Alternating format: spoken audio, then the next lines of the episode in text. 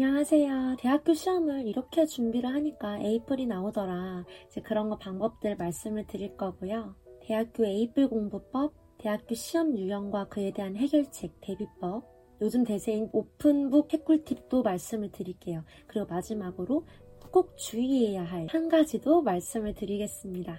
제가 이제 어느덧 졸업반이에요. 대학을 오랜 시간 동안 다니면서 깨달은 그런 꿀팁들 있잖아요. 그래서 오늘 영상에 다 녹여내려고 해요.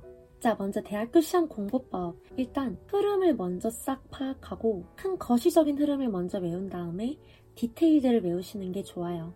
목차를 먼저 보고 작게 들어가시는 게 좋다. 시험 범위가 너무 많기 때문에 이렇게 큰 구조를 먼저 잡은 다음에 세부적인 틀을 해결해 나가는 식으로 공부하는 게 가장 좋아요. 그래서 원서나 교재를 우리가 1회독을 해요. 뭐 프린트라든지 원서랑 교재를 내가 밑줄을 치면서 읽어주는 거예요. 그래서 읽으면서 이 큰 흐름을 파악을 해주시면 돼요.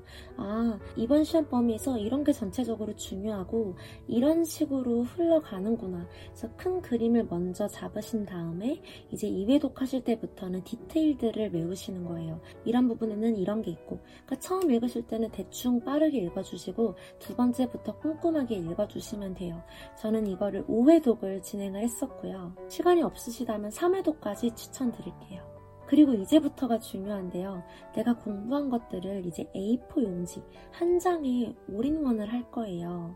왜냐면 시험 전에 그 요약된 거를 보고 나서 바로 들어가면 가장 좋으니까. 그러니까 시험 직전을 위한 나만의 정리본을 만드신다고 생각하면 되고요. 그렇게 열심히 내가 꽉 채워서 정리를 한 다음에 백지 복습을 하시는 거예요. 공부한 거를 나의 것으로 만드는 가장 좋은 방법은 백지에다가 한번 가르치면서 설명을 해보는 거거든요. 요약본이랑 설명하면서 적어본 그 종이랑 비교해보면서 완벽해질 때까지 연습을 하시는 거예요. 옛날에 공부하셨던 거랑 크게 다르지는 않을 거예요. 지금부터 좀 다른 부분이 나오는데요.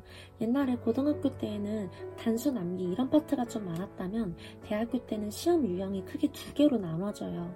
하나는 빈칸이랑 단답형 시험, 그리고 그 다음 시험 유형으로는 논술형 시험이 있어요. 이제 이 두 번째 파트를 어려워하시는 건데 이것도 다 해결 가능하답니다. 일단 빈칸 단답형 시험은 어떻게 대비를 하시면 되냐면 핵심 키워드를 정확하게 암기를 하셔야 돼요.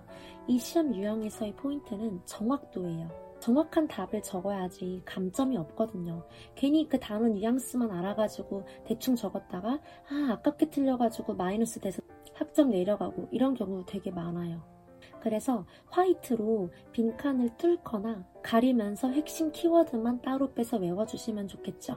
그리고 시험 예상 문제로 이 키워드는 나올 것 같다 이런 것만 따로 뽑아서 대비를 해주시는 것도 되게 좋아요. 자, 그 다음 논술형 시험 대비법을 말씀드릴게요. 이것도 예상 문제를 정리하시는 게 되게 도움이 돼요.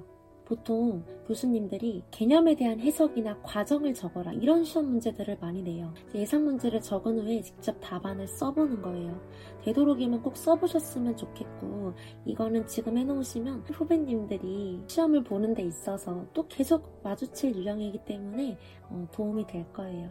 과정 속에서 답안을 작성하는 힘이 길러진다. 팁을 드리자면 주장이랑 근거가 명확하게 맞아떨어져야 되고요. 문장의 호응이 맞아야 돼요.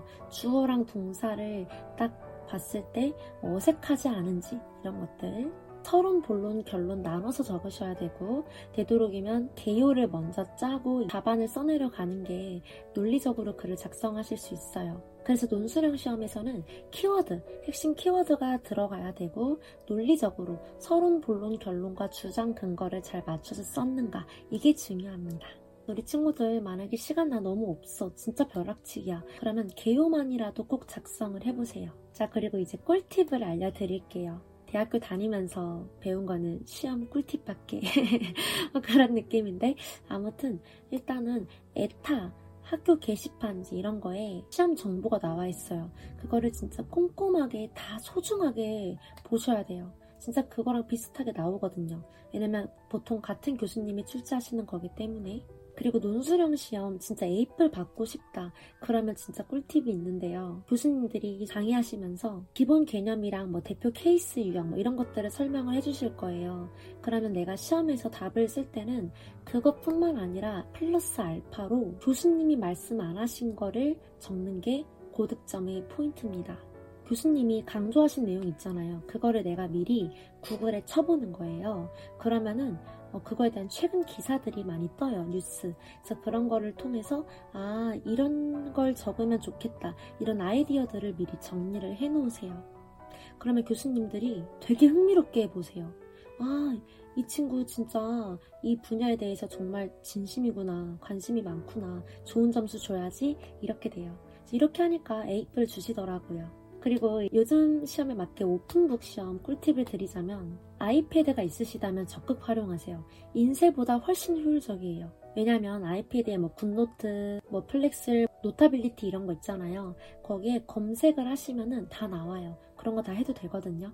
아니면은 책에 포스트잇을 붙여놔서 아, 내가 미리미리 바로바로 페이지 펼 수 있게 준비를 해놓으시고, 오픈북도 시간 싸움이기 때문에 그 위치를 남겨주시면 좋겠죠. 아, 여기 첫 번째 포스트잇은 이런 내용이었고, 두 번째 포스트잇은 이런 내용이 있고, 이런 것들. 시험을 잘 보고 싶다면 지켜야 하는 최소한의 예의가 아닌가 싶어요. 그래서 각 소제목이나 중요한 키워드를 A4 용지 한 장에 모아놓는 거예요. 시험 칠 때 검색해서 찾기 편하겠죠. 그리고 이제 마지막으로 주의해야 할 점. 우리 후배님들이 아무것도 모르고 이제 답안에다가 내가 공부를 안 했어, 그때 죄송합니다 ... 이렇게 적고 나오는 경우를 많이 봤어요. 근데 아, 그러면 조교님들이 이 멘트, 이 문구를 보고 걸러야겠다, 너는 D, 너는 F, 이런 식으로 주신다고 들었어요. 그래서 죄송합니다는 속으로만 생각하기. 그래서 내가 아는 거 그냥 쥐어 짜내가지고, 그냥 내가 어디서 주워들은 거 그냥 틀려도 좋으니까 그냥 접고라도 보세요.